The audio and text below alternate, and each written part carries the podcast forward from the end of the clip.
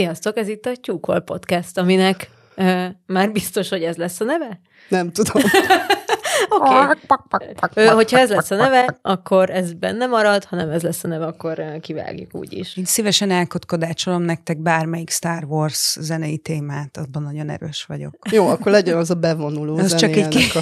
Szerintem megtarthatjátok egy későbbi adásra. Egyszer lenyomtam a klubrádióban, és az összes nyugdíjas támogató le akart iratkozni az állandó befizetésekről. Akkor mi viszont így fogjuk, iratkozz fel, hogy még több kotkodácsolást hallhass. Egyébként tényleg mi ez a podcast, miért csináljuk? É, egyébként Solti Hanna vagyok, és ja, azért, azért csinálom, hát én anonim alkoholistásan, és azért csinálom ezt a podcastet, mert hát azok a hallgatók, akik ismerik a 444-es podcasteket, azok tudják, hogy a női hangok és a női szerzők igencsak alul reprezentáltak ebben is, és ezért úgy döntöttünk, hogy ha bár külön-külön újságíróként mind a ketten vagy többen foglalkozunk nőket érintő témákkal, de nincsen igazából köztünk párbeszéd ebben, és nincsen egy, egy platform vagy egy felület, ahol meg tudjuk ezeket beszélni, vagy ahol beszélgetni tudunk róla. Úgyhogy ráadásul van hallgatóközönségünk is, tehát nem csak a 444-es konyhában és gangon beszélgetünk ezekről, úgyhogy én azt, azt gondoltam, amikor Nóra, Nóra felvetette azt az ötletet, hogy csináljunk egy podcastet, hogy, hogy ebben én nagyon szívesen benne lennék ezért, mert, mert úgy gondolom, hogy ez hiányzik. Én Diószegi Horváth Nóra vagyok, és nem tudom. Megrémültél, azt látom. igen.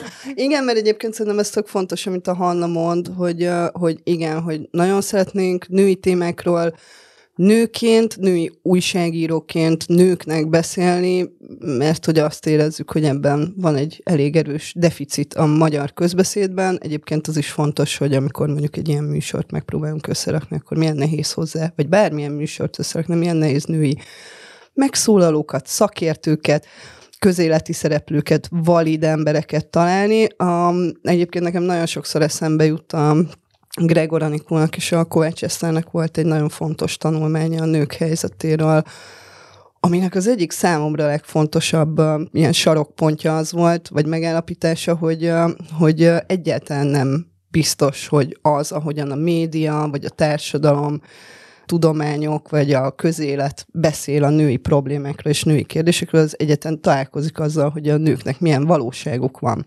És ez nekem így mindig benne van a fejemben, amikor újságíróként próbálok ilyen témákkal foglalkozni, hogy, hogy egyetlen azok az emberek, azok a nők, akikhez beszélni akarunk, azok, azok fölismerik-e magukat ezekben a kérdésekben, vagy témákban, vagy, vagy ahogyan mi ezeket a kérdéseket megtárgyaljuk, az érinti -e őket úgy általában véve. Úgy, hogy csináltunk egy női podcastot, és rögtön az első adásban Paprika Kinget hívtuk el. Szevasztok! Hogy, hogy beszélgessen velünk ezekről a kérdésekről.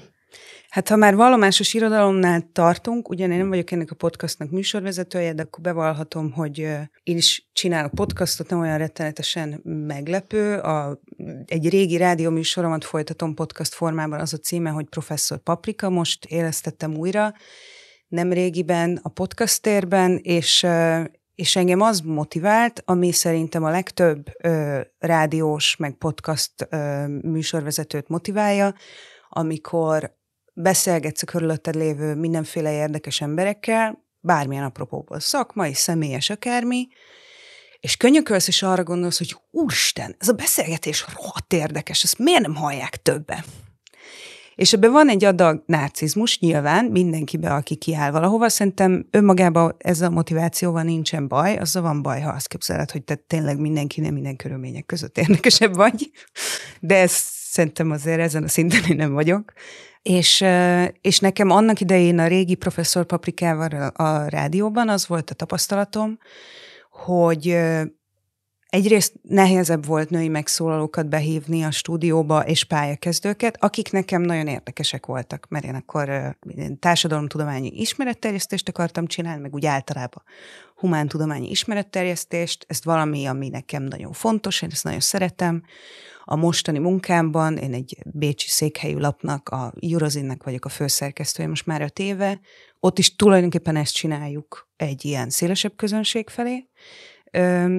De nagyon nehéz volt azokat a pályakezdőket, meg, meg nőket, meg kisebbségi hátterű megszólalókat behívni, akik engem igazán érdekeltek, mert ugye doktor, professzor, herr, akárki, az mindig szívesen, vagy nagyon kevés kivétellel, mindig szívesen odaugrik majd a mikrofon elé, hiszen ő hozzá van szokva ahhoz, hogy reprezentáljon. De aki kicsit is különbözik, meg nincs ott minden fórumon, meg, meg nem minden ütőt futtatják, azok egyrészt nincsen gyakorlatuk, és azért ez számít. Közszereplésben szerintem ez számít a legtöbbet valójában. Nyilván az is, hogy mi van a fejedben, de a rutin az nagyon nagy úr. Másrészt sokszor félnek attól, hogy az összes többiek, akik már az ajtón belül vannak, mit fognak hozzájuk szólni. Úgyhogy nagyon sok ilyen hosszan győzködő előinterjút csináltam, ahol tulajdonképpen arról szólt a beszélgetés, hogy elmagyarázzam egy PHD hallgatónak, vagy egy fiatal kutatónak, vagy nem feltétlenül fiatal, de mondjuk pályája elején levő kutatónak, hogy de hidd már el, hogy ez, ez érdekes lesz, és akkor a közönségtől, ugye a klubrádió közönség az az jóval idősebb, szerintem, mint a, mint a legtöbb podcasté. Ott azt láttam, hogy ha úgy öntjük ki a csövön az anarchofeminista propagandát, ahogy kifér, 50 pluszos nők iszonyatosan vevők rá, sokkal vevőbbek, tehát nem most a visszajelzések alapján, sokkal nyitottabbak voltak rá, mint mondjuk akár az én akkori korosztályom, mondjuk ilyen késő 20-as, kora 30-as éveikben lévő nők, vagy akár mondjuk a mostani 45-50-esekig.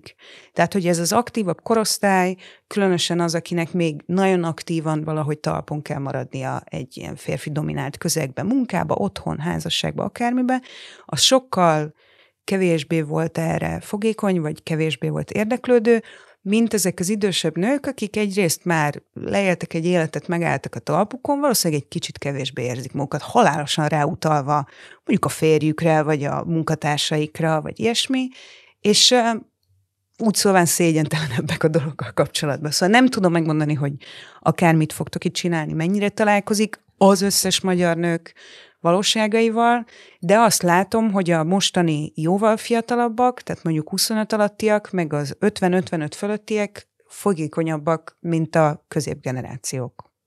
De ez anekdotikus érvelés, nem tudom, nem kutattam meg, mert senki nem adott rá pénzt, hogy megkutassam részletesen. Küldjetek pénzt. Küldjetek pénzt. Igen, vannak egyébként olyan kutatások, amik erről szólnak, és tök validak, hogy a reprezentáció az mennyire nem old meg valójában semmit, hiszen az csak reprezentáció, és hogy nem lehet várni sem egy filmtől, sem egy podcasttől, sem egy újságcikktől, sem, sem attól, hogy beültetsz a politikusok közé köztársasági elnöknek egy darab nőt, hogy ettől ugye nem lehet valódi társadalmi változásokat ö, várni, de újságíróként azért bennem fel szokott merülni, hogy jó, de akkor mégis akkor mit csináljak? Tehát, hogy én ezt ezt tudom csinálni médiában. Dolgozó emberként én reprezentációval tudok foglalkozni, úgyhogy akkor nem tőlök hátra, hogy jó, hát úgy sem ér semmit, akkor nem csak semmit, hanem, hanem akkor már itt vagyok, és akkor próbálok a mélyére ásni a dolgoknak, és mondjuk a következő adásban behozhatom ezt a kutatást, és megnézhetjük, hogy mi van e mögött, mert ezt tudjuk csinálni. Ja, de egyébként, hogyha már így um, a reprezentativitásról esik szó, akkor lehet, hogy érdemes egyből bele is vágnunk um, az első témánkba. Ugye hírek a nők világából, az egyik legfontosabb hír az elmúlt. Hát másfél hétben az mindenképpen az lehet, hogy, uh, hogy egy nő orvosi Nobel-díjat kapott, aki ráadásul magyar is, Karikó Katalin, és hát um, talán az egyik legemblematikusabb, érdekesebb vonulata ennek a mi szempontunkból az, hogy Ugye arról a Karikó Katalinról van szó, akit a Kossuth Rádió vasárnapi műsorában Orbán Viktor két évvel ezelőtt még asszonyságnak nevezett. Ma viszont már az a hír, hogy, hogy a kormány mindenféle rendkívül szépre megcsinált fizetett hirdetésekben ünnepli az ő Nobel-díját, mint sikeres magyar nőjét. Hát, mint minden magyar Nobel-díjas, aki nagyon kevés és részleges kivétellel, aki Magyarországon kívül, vagy konkrétan elüldöztetve, vagy a körülmények elől idézőjelben önkéntesen elmenekülve letett valami rendkívülit az asztalra, és aztán azért kapott egy ilyen elismerést, akkor azzal utólag hencegünk. Ez szerintem egy ilyen nagyon sajátos tulajdonsága a magyar, mondjuk, hogy a, a tudományos tudománypolitikának, mert én nem hiszem, hogy jelenleg létezik effektív, komolyan vehető tudománypolitika. Létezik térnyerés, meg, meg hódítás, meg gyarmatosítás ezen a területen, de azért olyan összefogott, komolyan vehető, a kormányzat szintjén látható, vagy akár az ellenzék szintjén jól látható ö, tudománypolitikai, akár álláspont, amivel érdemes lenne foglalkozni, olyan nincs, hanem van egy akadémiai rendszer, aminek sok hibája volt, de létezett, és bele lett nyomva rengeteg erőforrás. Például ugye legutóbb az átkos szovjet, ö, szovjet időszak idején, sem kell ahhoz ezt az időszakot szeretni, hogy elismerjük, hogy sok pénz lett ebbe beleöntve akkoriban, és annak a romjain így éldegél ez a ez a magyar tudományos közélet, ami egyébként ahhoz képest, hogy milyen körülmények között működik, itthon és külföldön is rendkívüli eredményeket hoz. Tehát tehát mondjuk a sufni tuning, abban tényleg nagyon jók vagyunk. Az hát, ha másban nincs nem is ebbe. Hát figyelj, ha ez jutott, szerintem akár ezt ilyen regionális sajátosságnak is tekinthetjük. Igen, de például szerintem ebben a, tényleg az az érdekes, hogy, hogy ha mondjuk uh, tényleg hinnénk a nemek közti egyenlőségben, és a többi, akkor az, hogy, hogy Karikó Katalin nő, és nőként kap egy orvosi Nobel-díjat, az, az említésre sem lenne méltó, de hát nyilván nem ott tartunk, hogy, hogy, hogy ezt ne kéne kiemelni. Nem az kéne, hogy számítson, hogy férfiként vagy nőként kap valaki Nobel-díjat, hanem annak kéne számítania, hogy, hogy kapott egyet, hiszen olyan okos, de és akkor itt mindig, de nő is, hú-hú. Hát de igen, mert hogy, mert hogy az, hogy a STEM szakmákban, tehát a természettudományos, matematikai talán ide tartozik az informatikai vagy technológiai területek is, ezt nem tudom, de hogy ezeken a területeken igazán tényleg számít az, hogy valaki még nő is, mert hogy, mert hogy híresen nehéz az érvényesülés, és híresen kevés a nő, és híresen kevés, ha már reprezentáció, az olyan rollmodell, akire fel lehet nézni nőként, akinek a karrierívét lehet követni nőként, amiről azt tudod hinni, hogy jó, ezt te is meg fogod tudni majd csinálni. Az életnek kevés olyan területe van, ahol ami ne lenne egy ilyen úgymond elférfiasodott szakma, mármint hogyha karrierről beszélünk, logikusan, de hogy a STEM az extrán ilyen, tehát hogy orvosi Nobel-díjat kapni nőként, az, az ezért egy még nagyobb dolog, nem azért, mert hogy nő, úgyhogy azt várnád, hogy kisebb az agya. Ezeken a területeken nőként vannak. érvényesülni, igen, sokkal nehezebb strukturálisan. Azzal együtt is, hogy most már évtizedek óta trend világszerte, és jelentősen Európában, így Magyarországon is az, hogy sokkal több nő végez orvosként, és általában egészségügyi területen, ugye nem csak orvosok vannak az egészségügyi területen, de mondjuk most a kutatókról beszélünk. Persze kutatók vannak az ápolás, meg egyéb egészségtanban is, szóval szerintem őket se hanyagoljuk el, csak ők valószínűleg kisebb eséllyel fognak egy hamar Nobel-díjat kapni, mert más a tudomány hozzáállása ehhez de hogy sokkal több nő végez ezekben a szakmákban, és sokkal több nő praktizál, és mégis aztán a vezető pozíciókra valahogy, meg a, meg a vezető kutatói pozíciókon, hát valahogy így úgy amúgy csak megsokasodnak a férfiak, különösen azokban a, azokon a szakterületeken, mint amit én annak idején egy kicsit kutattam, és Nóra szerkesztette annak idején a cikk sorozatomat, még a mércében ezer évvel ezelőtt, még az özönvíz előtt. Igen. A, mint mondjuk a nőgyógyászat, meg a magas presztízsű sebészetek. Hát, hogy, hogy nem valahogy ott. De mondjuk ez magyarországi sajátosság, szóval ez nincs mindenütt így ma már mondjuk Európában, hogy el, elsőprő többsége nőgyógyász, oké, okay. itt azért a borítékos szakmáknak volt egy kis jelentősége, de azok meg ugye nem egy kutatási terület, tehát ez inkább csak ilyen hosszúra nyúlt, kicsit figyelemzavaros lábjegyzet. Igen, egyébként szerintem azt tök érdekes, amit mondasz, Hanna, hogy, hogy ez a role modell, és hogy, hogy hol, hol válik ez ketté, ugye mind az alapfokú, mind a középfokú oktatási rendszerben. A pedagógusok hát nem hogy jelentős többsége, de szinte kivétel nélkül nők dolgoznak, tehát nő az általános iskolai tanítónéni, nő a a gimnáziumi matematika tanárot, stb. a pedagógusok, a bölcsi, a mindenki. Igen, igen szóval, hogy igen, tehát kezdjük a KH-tól. KH-tól? Ádámtól, Évától ja, és Istvántól. Borzasztó rossz vagyok közmondásokban. hát jók vagyunk képzavarokban, szerintem az is valami. Ez egy női tulajdonság, nem? Vagy nem? Nem, nem szerintem nem. Hagyjuk is. De hogy, hogy tényleg, tehát, hogy amikor azt mondod, hogy, hogy onnantól kezdve, hogy az anyád elindít az életben, szó szerint, onnantól kezdve nagyon sokáig olyan emberek vigyáznak rád, és terelnek, és nevelnek, és, és hajtanak előre, motiválhatnak, akik egyébként nők, és egyébként most már az egyetemekkel is azért a KSS statisztikai alapján elég jelentős a női oktatók száma, és aztán eljön az a pont, amikor így kikopunk. Hát ezt hívják, ugye ezt is hívják üvegplafonnak, hogy bizonyos szintig tudsz csak eljutni nőként. Mondjuk legyen akár egy kutató is ilyen, szerintem nem csak a, nem csak a vezető pozíciókban, az egyes szakmákban, hanem egyébként bizonyos területeken is akár, ami bizonyos, amik bizonyos habitusokat, bizonyos magatartásokat, bizonyos időbeosztást ö, követelnek meg, ott nehezebb nőként érvényesülni, és ezért kevesebb lesz a nő. Tök jó példa, beszélgettem egyszer egy kutatónővel pont a, arról volt egy cikkem, hogy a, hogy a pay gap, vagy bérszakadék hogyan függ össze az impostor szindrómával, meg mindenféle ilyen, ilyen pszichológiai faktorokkal, valamilyen internalizált szexizmus miatt is keresünk ö, kevesebbet, ez egy tavalyi cikk, és ő például azt mondta, hogy hát oké, okay, hogy ő kutató, de hogy ö, olyan hátrányal indul a kutató férfi társaival szemben, hogy ő amíg otthon kutat, és a diszertációit írja, és a cikkeit írja, és a publikációit írja, addig közben neki ott vannak a nyakán a gyerekei, vinni kell őket ide, vinni kell őket oda, nem olyan rugalmas, nem tud ide-oda utazni, nem tud izé, és abban a közegben, ahol ő mozogott, a kutató férfiaknak ez a dolga, hogy kutassanak, és írják a kutatásaikat, és alapesetben kevesebbet vannak különböző társadalmi elvárások vagy konvenciók miatt a gyerekeikkel, nem ő nekik kell vinni az óvodában, nem nekik kell elhozni az óvodából, nem nekik kell közben megcsinálni az ebédet. És ezek ilyen tök banális, instrumentális dolgok. Így jobban meg lehet ezt érteni, mint hogyha mindig számokról, meg olyan, olyan nem tudom, óriási izé, jelenségekről, meg folyamatokról, meg rendszerekről beszélünk, mert itt ezeken érthető, érhető tökre tetten, hogy miért van ez így.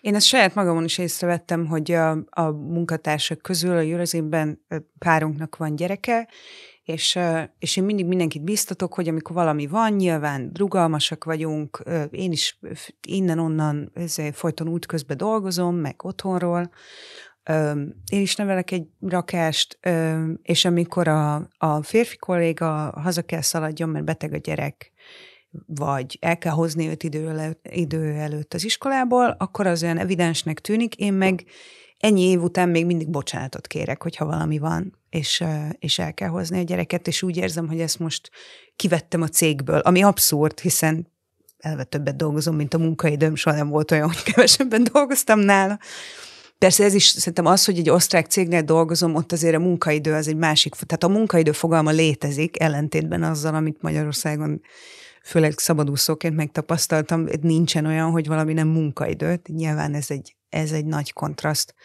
Öm, ami szerintem fontos ilyen technikai, öm, vagy hogy mondjam, ilyen kézzelfogható megoldás, az az egyik ilyen korai ambícióm volt, amit egyébként mindenkinek szoktam javasolni, hogy meg kell szüntetni a béralkut, úgy, ahogy létezik, tehát legyenek átlátható és nyilvános fizetési kategóriák, legalább a cégen belül, ne történhessen meg az, hogy valakivel alacsonyabbra alkuszik meg a főnök, mert az egy nő, az úgyse fog többet kérni, vagy az egy akármilyen helyzetben lévő ember, és úgyse fog többet kérni, és legyen egy egy átlátható előremenetel. És hogyha a cég nem tudja azt magának megengedni, akkor azt meg kell magyarázni, hogy miért van. De ez ne legyen egy ilyen misztérium, mert hogy azt is láttuk már évekkel ezelőtt is kutatásokból, és én ezért soha nem alkuttam a béremre, hanem mindig ezt, a, ezt az ENSZ kutatást idéztem, hogy a, a, ennek a bérkülönbségnek, nemek közötti bérkülönbségnek az egyes számú forrása ez a béralkó. Van többes számú, meg egyéb azt nem úgy kell mondani, mindegy. Van sok, igen, van, van sok egyéb forrása is, többek között például az, amit mondasz, hogy hogy nőknek egyéb sokadlagos kötelességei vannak, vagy azok máshogy esnek alatba, vagy amikor mondjuk nekem el kell szaladgálnom a gyerekért, vagy bármi, vagy beteg hozzátartozóhoz, vagy a saját akármilyen állapotom miatt, vagy részmunkaidőben akarok dolgozni, akkor az más súlya lesik alatba, vagy más megítéléssel esik, míg egy férfi kollégánál az valamiféle hőstetnek számít, vagy evidenciának, ezt is látjuk kimutatásokból, hogy mondjuk a karrierjét egy férfinek jellemzően meg szokta lökni. Az értelmiségi szakmákban, ha gyereke lesz, mert akkor felelősebbnek tekintik. Addig ugyanez a nőknek, amikor épp állásban vannak mondjuk ugyanannyi órával, jelentősen visszaveti az előrehaladását. Be akartam idehozni ezt az Európai Bizottságos Nők a Tudományban kampányt, csak gyorsan egy szóban, mert hogy, hogy van, tehát hogy ott például volt pár éve erre egy törekvés, hogy a STEM szakmákat népszerűsítsék a nők körében. Volt erről egy ilyen nagyon jó, hát ilyen imásfilm, vagy nem is tudom, minek hívják ezt, ahol ilyen iszonyatosan szexualizálva és tárgyasítva ábrázolták az állítólagos kutató nőket, hogy milyen szexi dolog nőként kutatónak lenni. Erről mit gondoltak? Ez, ez tényleg segíthet? Ezt, ez mondjuk eljutott azokhoz a nőkhöz, akik potenciálisan a jövő Nobel-díjas orvosai lesznek? Hát nézd, nyilván tök kecsegtető dolga azt gondolni, hogyha egyszer véletlenül rohadt okos lennék, és nagyon értenék valamihez, akkor emellé még baromi szexi is lennék. Attól megnőnek az ember dudái azonnal. Erről, erről álmodom éjszakánként, bárcsak én is csak a Bence, Horváth Bence írt erről egy cikket, és a, abban láttam ezt a vizet. Hát én nyilván jó, nevetsz rajta, de azért nevetsz rajta, mert pontosan tudod, hogy mennyire messze van ez a valóságtól, mondom én ezt. Meg ezek a laborvezető, meg a tanszékvezető férfiakra vannak optimalizálva ezek a kampányok, hogy higgyék el, milyen jól jönnek majd a női alkalmazottak, nem a kislányokra, akiknek választani kéne egy szakmát. Egyébként szerintem ilyen szempontból Karikó Katalin nagyon sok szempontból tök érdekes pálya, meg tök érdekes ember, de az, hogy a, a pályájának ezen a pontján én nem tudom, hogy korábban hogy viselkedett, meg hogy prezentált, de hogy ő nem, nem ö, veszi fel a tűsarkút, hogy aztán abba szívja a fogát, hogy abba kell állni egész nap, meg nem szórakozik a kis kosztümökkel, meg ezekkel a hülyességekkel, hanem úgy néz ki, mint egy élőnő, ami azért legyünk őszinték, nagyon sokszor, nagyon sokaknak nem adatik meg. Tehát főleg vezető pozícióban, egy tudományos konferencián előadva, különösen mondjuk humán meg társadalomtudományi területeken, ezt azért itt sokszor látjuk, és er, erről nemrég beszéltek egy másik podcastban, a Past Present podcastban, ez egy egyik kedvencem, ö, ott nincs az Isten, hogy ott te megjelenjél ö, szakadt farmerban, meg zsíros zakóba, mint valamelyik öreg bajszarágó prof, aki megengedheti magának, és senki nem fog komolyan venni. És ilyen szempontból szerintem az, hogy mondjuk az én általános iskolás ö, lánygyerekem, akit nagyon érdekel a biológia, sajnos a matek kevésbé, de hát majd megközdünk vele valahogy, tökre érdekel a biológia, akkor ránéz erre az asszonságra, és valami teljesen emberit és szerethetőt és érdekeset lát, nem, valam, nem egy ilyen plakátképet. Szóval én ezért nagyon hálás vagyok Karikó Katalinnak. Igen, de érted, ilyen légkörrel ilyen légkörrel nem csodálkozhatunk azon, hogyha, hogyha az utánpótlás is, tehát hogy a női utánpótlás is kevés lesz, mert ilyen légkörben ki akar dolgozni. Arról nem is beszélve, hogy Magyarországon a a közoktatásban a természettudományi oktatás az romokban hever, tekintés részben a tanárhiány miatt, de egyéb okokból is. Úgyhogy nagyon nehéz lesz kinevelni azokat a jövőbeli zseniket. Most volt nemrég általános iskolai osztálytalálkozom, és az egyik osztálytársam, akiről mindig tudtuk, hogy hát nem gyakran terem ilyen a, a lakótelep ölén. Most kiderült róla, hogy elment valamelyik részecske gyorsítóba dolgozni, mint nukleáris vegyész, és ő is azt mondta végignézve a, a tantervet, hogy az ő gyerekeiből nem lesz ilyen, pedig egy sima lakótelepi általános iskolában nevelkedett ki vagy került ki, hogy aztán tovább menjen egy természettudományos középiskolába? Menjünk is tovább akkor. Eszenyi Enikő lesz a következő topik. Táncolni fog egy táncos vetélkedőben. Vetélkedőben. Ami, vetélkedőnek álcázott műsorban. Igen, ami azért is érdekes, hogy azért gondoltuk, hogy erről talán érdemes néhány szót ejteni, mert ugye Eszenyi Enikő néhány évvel ezelőtt um, egy elég um, súlyos uh, Víg színházbeli hatalommal való visszaélés történet főszereplője volt, és mint oly sokan mások, akik uh, hasonló helyzetben voltak, parkolópályára került, de hát viszonylag rövid időre, és gyakorlatilag most úgy tűnik, mintha rehabilitálva lenne. Néder Panni tett közé egyébként a Facebookon egy tök erős Facebook posztot, amiben hát újra szinkronizálta Eszenyi Enikő erről szóló, nem tudom, live videóját, amiben hát bocsánatot kért azoktól az emberektől, akik, akiket bántott.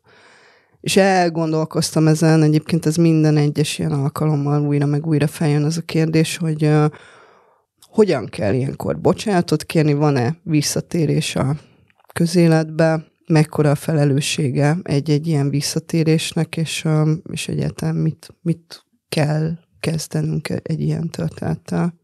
Igen, van-e relevanciája, ugye, a bocsánatkérésnek ilyenkor? Most volt nem régiben, pont ennek kapcsán kezdtünk el a Nórával erről beszélgetni, hogy, hogy volt most nemrég ez a spanyol női válogatott szövetségi kapitány, aki ugye a diátadón először magát tapiszta a spanyol királynő és a lánya mellett, utána meg letapiszta a csatárt, mindegy, az egyik játékost, meg utána szájon csókolta a kamerák és mindenki előtt nyilvánosan, amiről utólag azt nyilatkozta ez a játékos, hogy ő ezt nem akarta egyáltalán, tehát ez nem volt egy konszenzusos dolog, és ő mindvégig azzal érvelt, utána valóban azt hiszem bocsánatot kért, és mindvégig azzal érvelt, hogy hogy hiszen ő bocsánatot kért, úgyhogy innentől most már semmilyen ellenes szóló vád nem érvényes, érvényét vesztette, és, és hogy miért nem tesz úgy mindenki, mintha mi sem történt volna, hiszen ő már bocsánatot kért.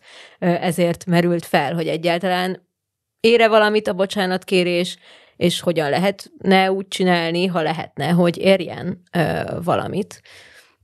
Hát ez mindenképpen ilyen hátsó utcás katolikus megoldás, hogy ha én egyszer valamilyen formában bocsánatot kértem, kit érdekel, hogy kaptam-e feloldozást, vagy sem, hogy az a másiknak elfogadható volt-e, penitencia nincs, akkor most már fogjátok be a pofátokat. Tehát ez nyilván így rettenetesen cinikus hozzáállás, de ha már szóba hoztam, hát azért engem katolikusnak neveltek, és az ember nem tudja teljesen levetközni se ezt, se a lakótelepet, legalábbis a körülöttem lévők fényében. Ebből csak az egyikről tudok. Se a, se a kukoricacsűröket.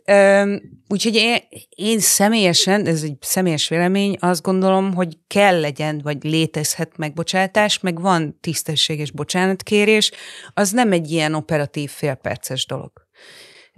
És hogy ennek van azért, vannak jól beazonosítható jelei, amikor az ember őszintén bocsánatot kér, most szerintem fel tudunk hozni néhány celebet, aki tényleg komolyan megpróbálta megkövetni azokat, akiket bántott, és nem kell, mit tudom én, szerelmesnek lenni Dave Lettermanbe, amiért meg tudta bánni, hogy egy barom volt a feleségével, vagy a, mit tudom, még, még néhány ilyen példát, mondjuk főleg amerikai celebek közül tudnék hozni, mert nem vagyok elég tájékozott azért.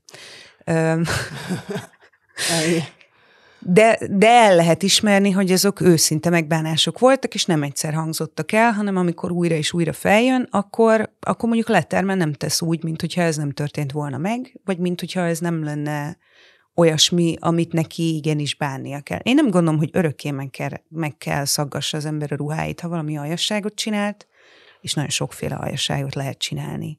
Amiért bocsánatot kell kérni. Szerintem bocsánatot kérni egyébként nem annyira rohadt nehéz, mint amennyire, amíg az ember nem csinálta, addig be van fosva tőle. Meg hogy mondjuk, bocsánat, hogy, hogy közbevágok, de, de szar Tessék, bocsánatot kérte. De csak ilyen instrumentálisan, hogy utána folytathassam, amit elkezdtem mondani. Bocsánat, de... Bocsánat, de... Uh, de hogy azért, azért az is van, hogy, hogy talán még egyszerűbb bocsánatot kérni, mint mondjuk húsz éven keresztül folyamatosan, most tehát Eszenyi esetében nem nők erőszakolásáról van szó, de majd nyilván erről is lesz szó később, de hogy, hogy valamilyen rossz dolgot csinálni emberekkel évtizedeken keresztül, az, az azért sokkal nehezebb, bonyolultabbnak tűnik nekem legalábbis. Hát nem tudom, szóval szerintem, szerintem itt nagyon rossz um beidegződések, vagy ilyen társadalmi berendezkedések mentén éljük az életünket, amikben elfogadjuk ezt a patriarhátust, amiben működni kell, meg működnünk kell, ebben mindenkinek felvett, rákényszerített szerepei vannak, férfiként így kell, nőként úgy kell. Egyébként szerintem az eszenyi sztoriban az egyik legérdekesebb dolog az az, hogy, hogy, hogy őt nőként mennyivel más, mennyire másabbul kezelték ebben az egész helyzetben, mint mondjuk a Martont, vagy a Kerényit, stb. De egyébként, amit, a, ami nekem erről mindig... Bocsánat, jegyezzük meg, hogy azért a Marton ügynek ő mellékszereplője. Persze, persze. Tehát, tehát te saját jogon is a... vádak, és mint mellékszereplő, Igen. akinek az igazgatósága alatt Marton László zavartalanul működött, sőt jó időbe tellett még valami, valamiféle um, következmény igen, de ez az, amiről beszélek, kerül, igen, igen. Hogy, hogy, hogy ez egy intézményrendszer, amire ugye ők például azt mondják, hogy hát ilyen a színház, amire mi mondjuk azt mondjuk, hogy ilyen a sajtó, a, nem tudom, másik azt mondja, hogy ilyen a nagy multi, meg nem tudom. De hogy például szerintem pont a Marton László esete egy tök jó példa erre, nem, ez egy tök szar élethelyzet, ami, ami egyébként rávilágít arra, hogy hogyan gondolkodunk erről, hogy ugye amikor a Sárosdi Lilla előállt ezzel az egész történet, akkor iszonyatosan sok támadást kapott, a Marton meg nagyon sokáig nem szólt meg, és akkor egyszer csak megszólalt, és azt mondta, hogy bocsánatot kérek az érintettektől, ha megbántottam őket, akkor elnézést kérek. És ugye szerintem ez a tipikus dolog ebben az egészben, a Virt Judittal beszélgettem akkor erről, mert ugye a Marton László tette ezt a nyilatkozatot, és gyakorlatilag mindenki megint ráugrott a Sáros Lillára, hogy elfogadja a bocsánat kérést, és mindenki elfogadja, na, akkor ezt most el kell fogadni. Mert hogy neki van valami kötelezettsége a igen. nagy emberrel szembe, mi? Igen, igen. És igen, persze. elfogadni a bocsánat hogy, kérését. Igen, hogy ebben az a legfontosabb, hogy, hogy lehet, bo- ez ugye erre mondta egyébként, szerintem ez egy nagyon húsba vágó kifejezés, mondta a Virt Judit, hogy, hogy ez a bántalmazói bocsánatkérés. Tehát amikor valaki bántalmaz, és utána úgy kér bocsánatot, hogy még, még egyszer hitelteleníti azt, amit te mondasz vele kapcsolatban, tehát még egyszer ugye ott ez a ha, meg akkor, meg amikor, meg stb. De hogy, hogy igen, hogy, hogy, hogy amikor a társadalom még egyszer kikényszeríti belőled azt, hogy neked el kell fogadnod, nem kell, miért kéne? Van, és egyébként persze van, akinek fontos gesztus ez, hogy, hogy bocsánatot kérjenek tőle, és van, akinek ez okoz megnyugvást, van, van, amikor egyáltalán nem, és van, amikor az első pillanatban azt érzi az ember, hogy tök jó, akkor lekerült rólam húsz évnyi súly, meg teher, de aztán másnap meg úgy kell föl, hogy jó, de ettől még az életem romokban van, szóval, hogy, hogy ezek ilyen tök fontos dolgok, hogy, hogy egyébként nem tudunk bocsánatot kérni, mert azt gondoljuk, hogy ez főleg férfiaknál, ugye ez presztízsvesztést jelent, gyengességet mutat, stb beismeri a a tettet magát, ugye, hát, vagy, vagy hát, hogy igen, legalábbis vagy... azt feltételezi, hogy valamit csináltam, amiért bocsánatot kell kérnem, bár igen, ezt ugye de... a Martonnak a nyilatkozata ügyesen megpróbálta kikerülni. Igen, egyébként a Martonban még az volt szerintem zseniális, hogy, a, hogy, a, hogy ott volt a végén, hogy tisztettek kérem a bocsánat kérésem elfogadását, és így, haver, te itt már nem kérhetsz semmit, de tényleg, tehát, hogy ho, álljon Ez meg egy ilyen érkeztetve bélyegző, nem? Amit igen. ő kért, tulajdonképpen azt akarta, hogy akkor e- ezt itt tessék itt elismerni, hogy ez meg lett téve, ez jogi Igen. természetű ha nyilatkozat. Meg lett téve, ugye, ha... Ha és amennyiben. Igen, igen. És jó, hogy érted, még nem vágott oda még egy, nem tudom... Hát virágcsokor virág is csokrot, volt, ugye igen. nem? Meg, jó, hát vertem a feleségem, de vittem virágot a sírjára, nem? Csak szerelemből. Vakkomondorok országában szerintem már ilyet is lehet majd lassan mondani. Igen, igen de Felmentő tényezőként, most ezen nem most ezen kínunkba röhögünk, nem azért, mert vicces. Persze, de szerintem egyébként tök fontos az is, amit, tehát, hogy ha már így bejön ez a vakkomondor dolog, hogy, hogy, hogy nagyon nem mindegy, és szerintem például ebben az egész MeToo hullámban az egyik legnagyobb hiányosság az az, hogy nem vontunk le tanulságokat, nem de egész egyszerűen csak elfelejtkeztünk ezekről a dolgokról, és mindig, mintha újra meg újra előről kéne kezdeni, és hogy, hogy közben meg 13 éve van egy olyan kormányunk, amelyek a nő politikája az nem egy podcast, hanem egy nem tudom, egész estés film lenne arról beszélni, de hogy, hogy egy dolog például soha nincs meg, a bocsánatkérés.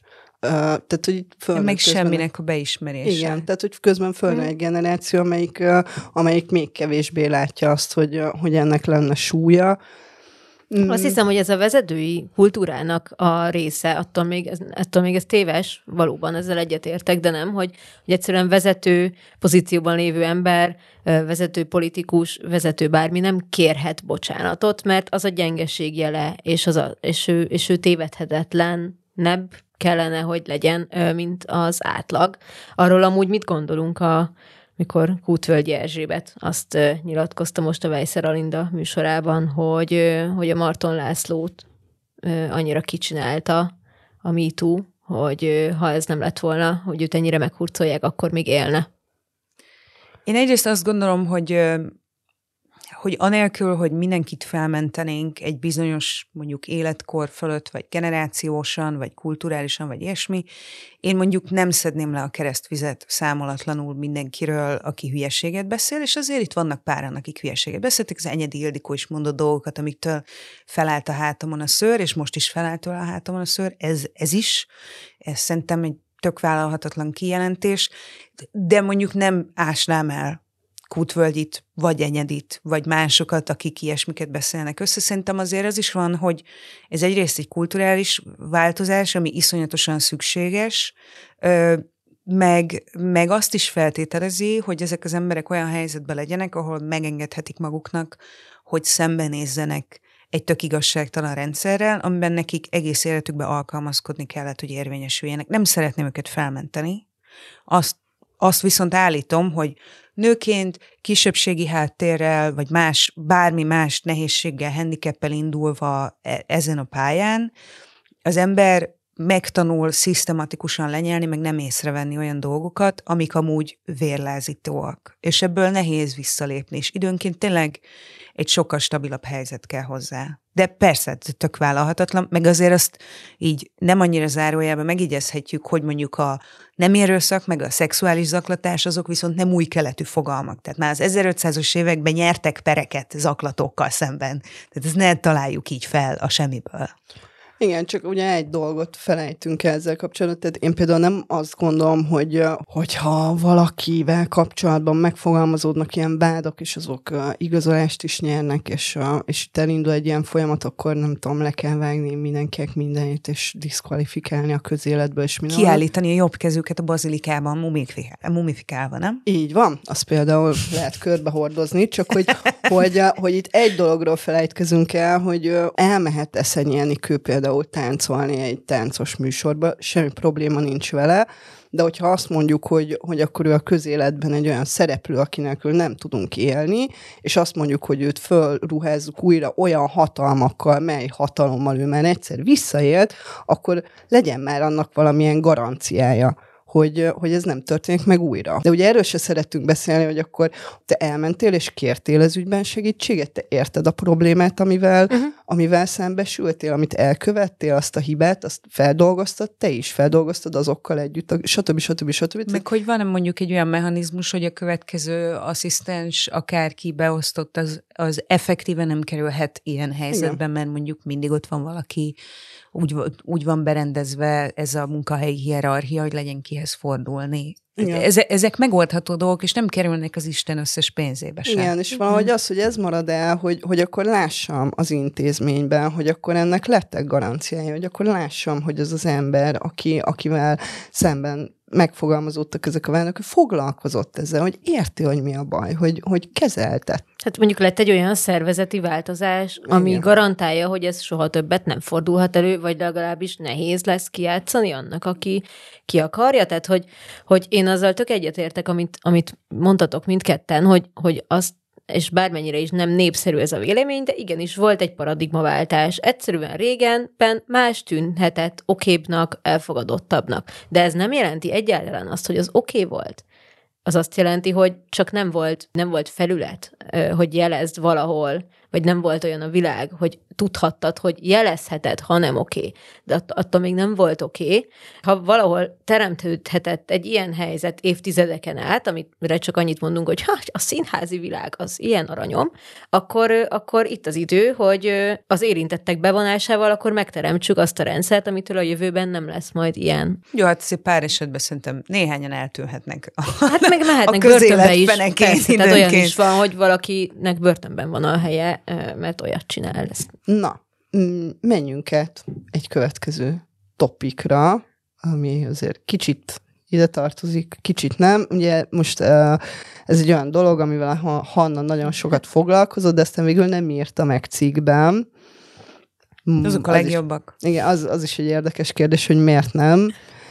Inspirálódva a tini koromban engemért pokoli-nál pokolibb szexmitoszokból a Bravo magazin szexszerelem gyengétség rovatából, meg úgy általában a közbeszédből elkezdtem azzal foglalkozni, hogy valóban van-e olyan, hogy vadászösztön, valóban van-e a férfiaknak vadászösztöne, és tényleg több úgymond kötődésmentes szexre van-e szükségük, ez is egy, ezért hangsúlyoztam ki ezt az út, van-e bárkinek szüksége szexre, és tényleg több kötődésmentes szex kell-e a férfiaknak, mint a nőknek, és pont szembe jött velem, azt hiszem, hogy a Vice-on egy, egy erről szóló kutatás, meg több kutatás. Azért nem lett végül ebből cikk, mert hogy egy kicsit ilyen megfoghatatlannak találtam, szóval ennek csak ilyen, ilyen szintén instrumentális ö, oka van, hogy így döntöttem, hogy jó, de miért pont most jöjjek ki akkor egy ilyen cikkel, meg egyébként elég ellentmondásosak voltak ezek a kutatások, és, és úgy döntöttem, hogy ha esetleg valami áltudományos dologról szeretnék beszélni, arra egy podcast tökéletes felület lenne. Ezért yeah. választottam ezt. Igen, és ehhez kiszedtem néhány címet és mondatot a, a netnek a mély és kevésbé mély ö, bugyraiból, amit így a témában találtam. Férfiak vagyunk az Isten szerelmére. Mi akkor élünk, ha vadászunk. Ez olyan, mint az evés vagy az alvás. Létszükséglet. A férfiak úgy vannak bekötve, hogy több szexre van szükségük, mint a nőknek. Egy férfi lehet végletekig szerelmes, ám amint elzsuhan előtte egy rövid mini szoknya, nehéz kordában tartania a benne élő vadat. A monogámia nem férfiaknak való. Mondhatnánk rájuk, a férfiakra, hogy nagyon egyszerűek, közben csak ösztönösen cselekvők. A természet már csak ilyen. Vadász ösztön. A férfiak arra vannak programozva, hogy minél több nőt ejtsenek teherbe. A monogám párkapcsolat tette puha pöccsé a férfiakat. Esküszöm, hogy az utolsót nem Bayer Zsolt blogján olvastam, csak olyan, mintha. És ez még csak nem is a dark web. Ez nem, még nem, csak nem, a nem, és nem is Andrew Tate fan blog, és nem is Bravo magazin, szexelem, gyengétség rovat, bár ott is lehetett ilyeneket olvasni. Na, itt interrupt, Uh, csak szeretném megvédeni a szexszerelem gyengétség rovatot. Ez, uh, már amikor mondtad, akkor itt tökre megütötte a fejem, vagy a fülemet, de hogy uh, hogy a szexszerelem gyengétség rovat, és azon belül is Szent Mihály Károly tök progresszív volt egy csomó kérdésben. Tehát nyilván voltak paromi nagy hülyeségek is, meg ilyen vicceskedések, meg nem tudom, de hogy, hogy azért ott egy csomó mindenről ilyen tök, még így a 90-es évekhez képest is ilyen nagyon progresszív elképzelések voltak, úgyhogy azért védjük meg. Bocsánat, de... nem tudtam, hogy egyikünknek a műsorból érzelmi kötődése van a szexuális gyengétségre. Szerintem az én generációmnak csak ahhoz van kötődése, hiszen ez volt a vagy hát nyilván volt az ifjúsági magazin, és csak az nem volt Az vicces. én apám az első néhány Bravo magazint, amit hazavittünk, azt elkobozta, mondván, hogy ez túl explicit tartalom.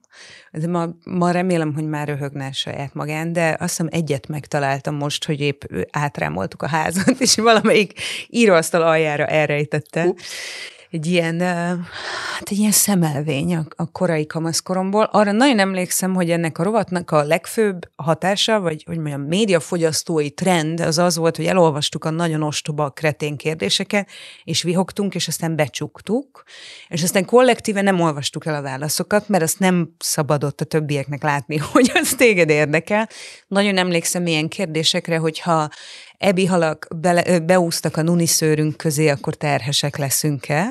és ehhez hasonló kreténségekre, de valóban voltak teljesen értelmezhető kérdések védekezéssel kapcsolatban, meg ilyesmivel, amit nem tudok nagyon sokat felidézni, de tényleg volt egy néhány ilyen. De szerintem a kérdések színvonala az úgy kb. jelzi ezt a, vagy az tényleg ezen a szinten mozgott, hogy most akkor kinek mire van idézőjelbe szükséglete, és szerintem Ez a téma azért rohadt nehéz, mert egyesével végig lehet menni az összes állításon. Ezek ugye mind ilyen szociáldarvinista, áltudományos, minden alapot nélkülöző, teljesen hétköznapi baromságok. Még csak nem is tapasztalati dolgok, mert ezek olyan, olyasmik, amikbe beleneveljük a fiúgyerekeket is, a lánygyerekeket is, azt is, aki egyik se szeretne lenni, mindet beleneveljük ebbe, és aztán arra sincs módja az embernek, mire oda jut, hogy megtapasztalja, hogy ő mit szeretne, mert már rég benne vannak ezek a kategóriák a fejében. Úgyhogy csak azt jegyzem meg, hogy Európa tekintélyes részén a, a, a, a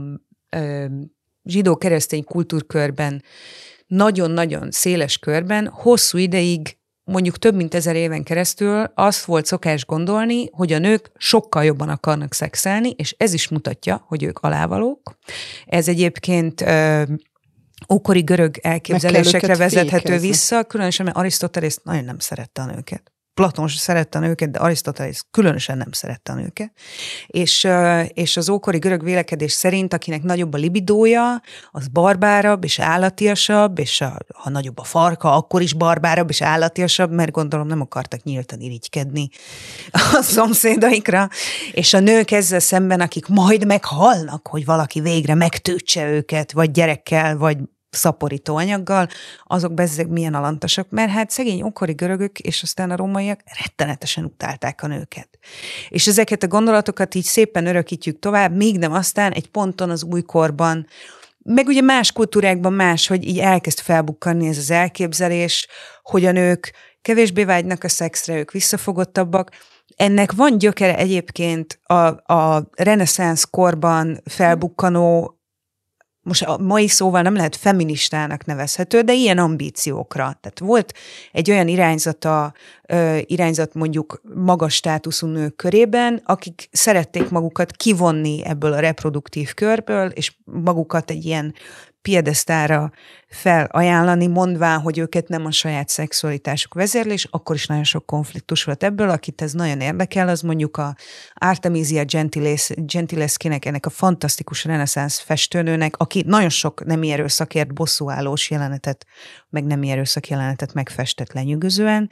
Az ő, ő legutóbbi életrajzából lehet róla például olvasni. Ő az, akit említettem, hogy a az ő apja ö, nyert pert azért, mert Artemisiát zaklatta a mestere, ugye 1500 valamire beszélünk. Szóval, hogy nem tegnap találták fel se a nem erőszakot, se azt, hogy esetleg a nők többet akarnak szexelni, vagy a férfiak.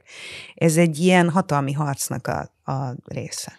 Amiben egyébként ugye mindig az a, tehát hogy mindig, és főleg tehát szerintem ez tök jól látszott is abban, amit mondtál, hogy így ennek mindig az a szerepe, hogy a nő valamilyen szempontból alantas formába kerüljön. Tehát ha ö, többet akar szexelni, akkor az a rossz, ha kevesebbet, akkor meg az a rossz. Tehát, hogy mindig ö, ugyanebbe a hierarchiába a nő alulra kerül, független attól, hogy teljesen ellentétes elképzelések vannak mögötte. Igen, ilyen volt egyébként, mert hogy ö, lehet, hogy akkor kicsit máskor olvastunk ö, szexszerelem gyengétség rovatot, de nem, annyival árnyalnám, hogy én már amúgy a, most arra szexuális... utalsz, hogy Nóra meg én öregek vagyunk? Mert azok vagyunk. Hát középkorúak nem, nem vagyunk. Tudom, nem tudom, hogy hány évesek vagytok pontosan egyébként. 500. Még a Nóráról sem tudom, pedig, pedig másfél éve vele dolgozom. Én 38 uh, éves vagyok. Szerintem te is. Igen. Te hány én, éves én vagy? nem. Ö... Nőktől nem szabad ilyet kérdezni. Nőktől nem illik ilyet És ő már? Őszülök már egyébként, csak festem a hajam, És hogy hányat szülsz egy héten? Micsoda? Hányat szülsz egy héten? Csak hogy így beárazzunk Hát lazá, lazább heteken hedet. hát akkor, mint egy házi tyúk. Tehát, hogy én azért a, a szexuális nevelésemnek ö, a, a, mondjuk azt a, azt a részét, amit mások csak a szexszerelem gyengítség rovatból szereztek meg, annak a felét már a betárcsázós internetnek köszönhetően oh. szereztem meg különböző ellenőrizhetetlen ö, forrásokból. Nagyon-nagyon sokat vártam mindegyiknek a megszerzésére, nagyon hosszan vártam, hogy betöltődjön. Sorról ö, sorra? Mire, mire, mire meg lett. De hogy, hogy én mondjuk nagyon sok olyan, olyan cikknek nevezett valamire emlékszem. Például, amik mind-mind arról szóltak, hogy én nőként a férfinak, aki végül aztán a munkája után rám időt szán, pedig ez már a 2000-es években volt, aki az elfoglalt élete mellett rám ö, időt szán, én neki mi mindennel tartozom, hogyan vagyok köteles az ő szexuális vágyát ö, különböző módokon kielégíteni, azért, hogy ő engem ne unjon meg, és ne keressen ö, valaki mást. És ö, nekem ez azért volt egy nagyon fontos téma, mert még a mai napig hallom Főző. is, és látom is, főzök még a mai napig. mert hogy a mai napig ö, nagyon sokszor látom és hallom, hogy emberek különböző csoportjai arra használják ö, ezt az érvrendszert, hogy a férfiaknak vadász ösztöne van, és a férfiaknak többet kell szexelniük, és egyébként, ami a másik ilyen kedvencem, az a mítosz, hogy a nőknek nem tud egyszerűen annyiszor orgazmusa lenni, ugye ezt, miután a férfiak nem tudták kielégíteni a nőket, eléggé kitalálták, hogy el kéne terjeszteni ezt, mint egy tudományos tényt, hogy hát ha nem És tudom, ugye ez, ez, sem egy, ez sem egy a 21. századból való gondolat, hanem évszázadok óta velünk él. Igen. Hát, illetve ezzel mindenki kiállítja a saját bizonyítványát, hogy mit tud elérni, meg mit nem. Tehát, hogy, hogy nagyon sokat hallom és látom felhasználva ezt az érvet, a férfiak vadász ösztönét arra, hogy hát ezért csaltam meg a feleségem, meg ezért csaltam meg a barátnőmet. Ez tudomány. Tehát, hogy egyszerűen érted, így működöm, én nem bírok, én nem bírok monogám lenni férfiként, nem bírok egyszerűen lehorgonyozni egy nő mellett, mert hogyha ő nem elég érdekes, már pedig ugye nyilván a saját hibájából végig ironizálok, soha egy idő után nem lesz nekem elég érdekes, nyilvánvalóan meg fogom csalni, de hát azért, mert férfi vagyok, és ez ilyen, és én egy méhecske vagyok, aki virágról virágra száll. Nem, nem tudom, ti ezzel így nem, nem találkoztatok? De hogyha méhecske vagy, akkor valamit be is kéne gyűjtened a, a azért kocsma klotyójában begyűjtött gonorreán kívül, nem? Szóval, hogy én, én nagyon sok ilyennel találkoztam így a, a kamaszkori szexuális nevelésem során, ami nem az intézményes része volt, amit saját magamnak állítottam elő különböző sajtótermékekből, amik, amik tök abból indultak ki, amiből egyébként a legtöbb mainstream pornófilm is kiindul, vagy ugye amúgy a pornóipar kiindul, hogy a nő van egy olyan helyzetben, hogy ki kell szolgálni a férfi igényeit. Persze, de ugye ezek mind ugyanabból fakadnak, tehát a nulladik lépés az az, hogy most tényleg ott tartunk, hogy a nők nem beszélhetnek szexről, a nők nem nézhetnek pornót, a nők nem tudom, nem. A nőknek, és egyébként, egyébként, hogyha már visszatérünk a szexre, gyengétséghez, akkor nekem például az egyik ilyen alapélményem ebből az mindig az, hogy egyrészt mindig a lányok aggódnak azon, hogy teherbe estek el, és hogy, hogy ennek következtetéseképpen mindig a lányoknak kell gondolkodniuk arról, hogy hogyan kell megakadályozni a teherbeesést, és hogy ez kizárólag az ő feladatuk.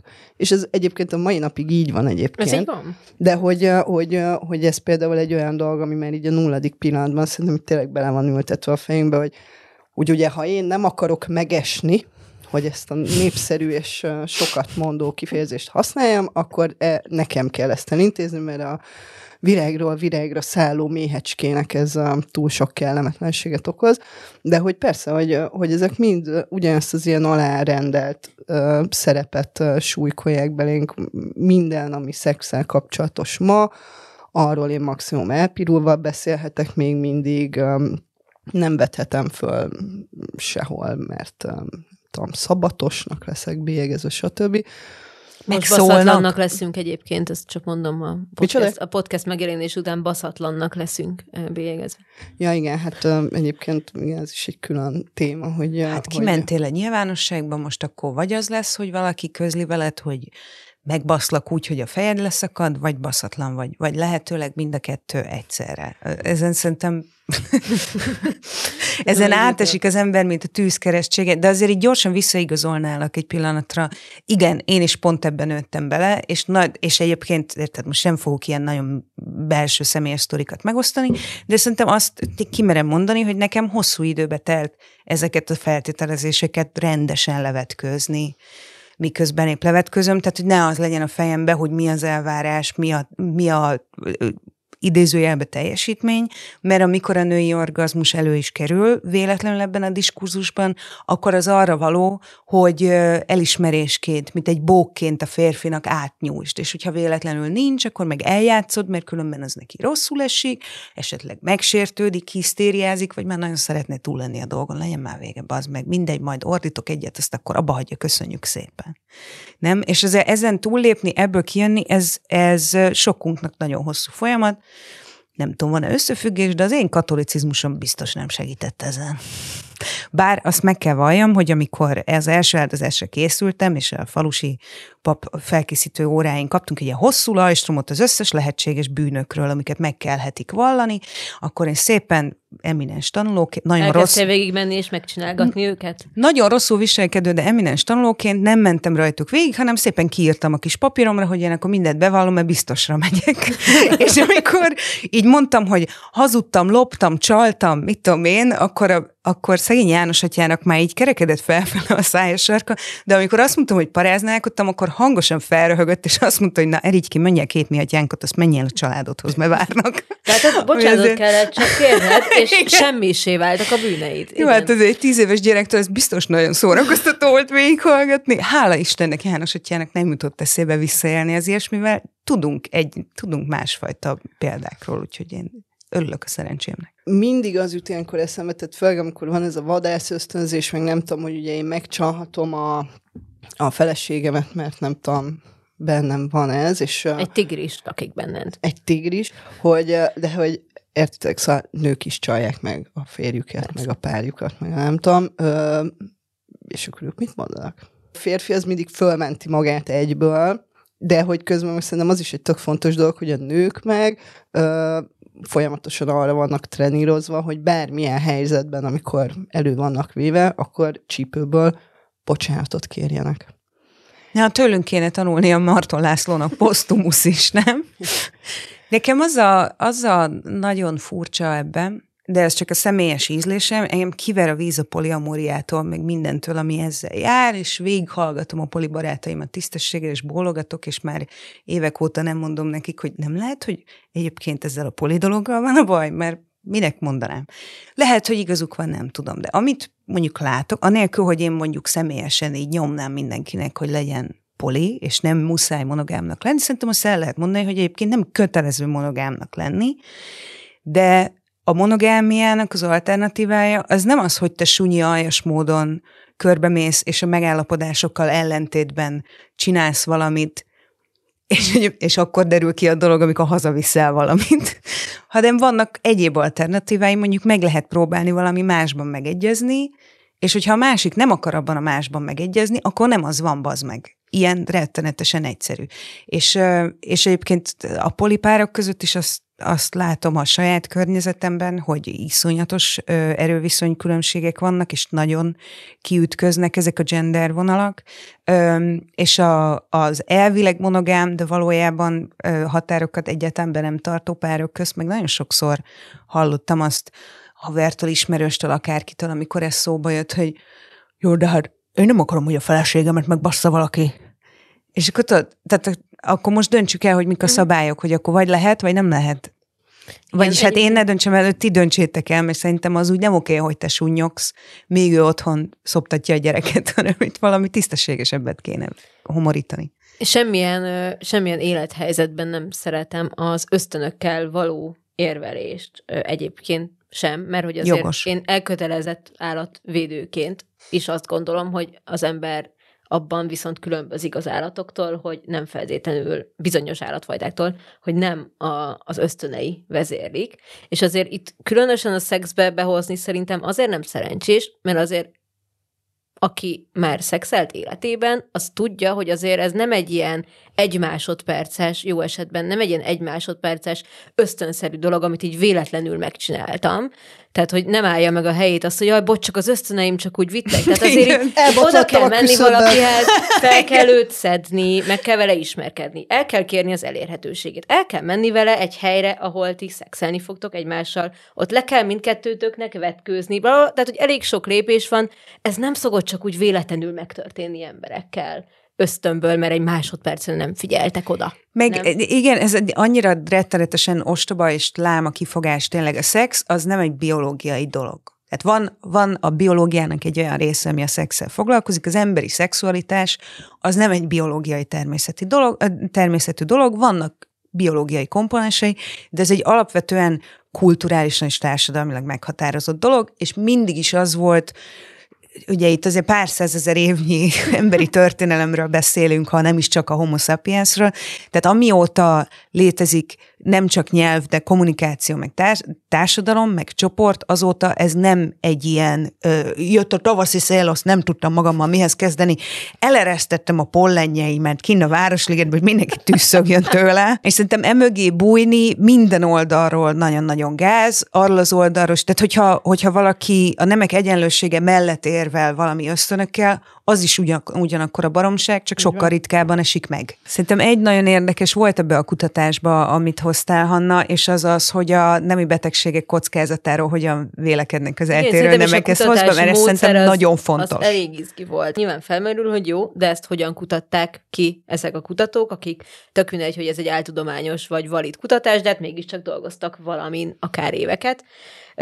Az úgy nézett ki, hogy a, ezek a kutatók egyébként ők Michigani Egyetem kutatói, vázoltak mindenféle ilyen képzeletbeli randi forgatókönyveket a válaszadóknak, ahol különböző vonzerejű emberek, szexuális elköteleződés, amit az alkalmak számát jelenti, és a nemi betegség kockázatok között kell ilyen társasjátékszerűen ellavírozniuk, és ebből jött ki az, hogy a férfiak mondjuk sokkal nagyobb valószínűséggel mennének bele alkalmi szexbe, mint a nők, ö, zéró nemi betegség kockázat mellett hogy egyrészt a teherbeesés, másrészt a, másrészt a nemi betegség kockázatát berakták, mint faktor, amik végül is valid faktorok, amikor, uh, amikor szexről van szó. De alkalmi hogy ezek, szexről. Alkalmi szexről van szó, de hogy ezek, uh, ezek nők számára valid faktorok, nem pedig férfiak hát számára nem, általában. Szerintem mind a kettő valid a férfiak számára is, csak mondjuk a válaszadásból azt tűnt fel, hogy a férfi válaszadókat sokkal kevésbé izgatja a nemi betegség is, nem mintha őket nem érinteni a dolog. Van vadászösztön, vagy nincs? Van, az összes pók az, az a szobáim sarkában vadászik a maradék szúnyogokra most így össze. Az a vadászösztön, az létezik. Nyilván még az is árnyalja, hogy például nőként bemered-e saját magadnak vallani, majd utána a Michigani Egyetem kutatóinak vallani, hogy igazából te alkalmi szexre vágysz nagyon sokra, mert hogy mondjuk ez klasszikusan nem egy nőies szexhez való hozzáállás, és lehet, hogy szégyelled, hiszen a társadalom jelentős része miatt téged kurvának bélyegezhet. Majd az emlékiratainkban. Igen, de csak a halálunk után. Ez volt az első adás nagyjából. Köszönjük Paprika Kingának, hogy megosztotta velünk magvas. Magvas! Érted? Érted? Na, szóval köszönjük szépen, hogy Köszönöm a meghívást. Kipróbáltad Köszönjük. velünk ezt a műfajt.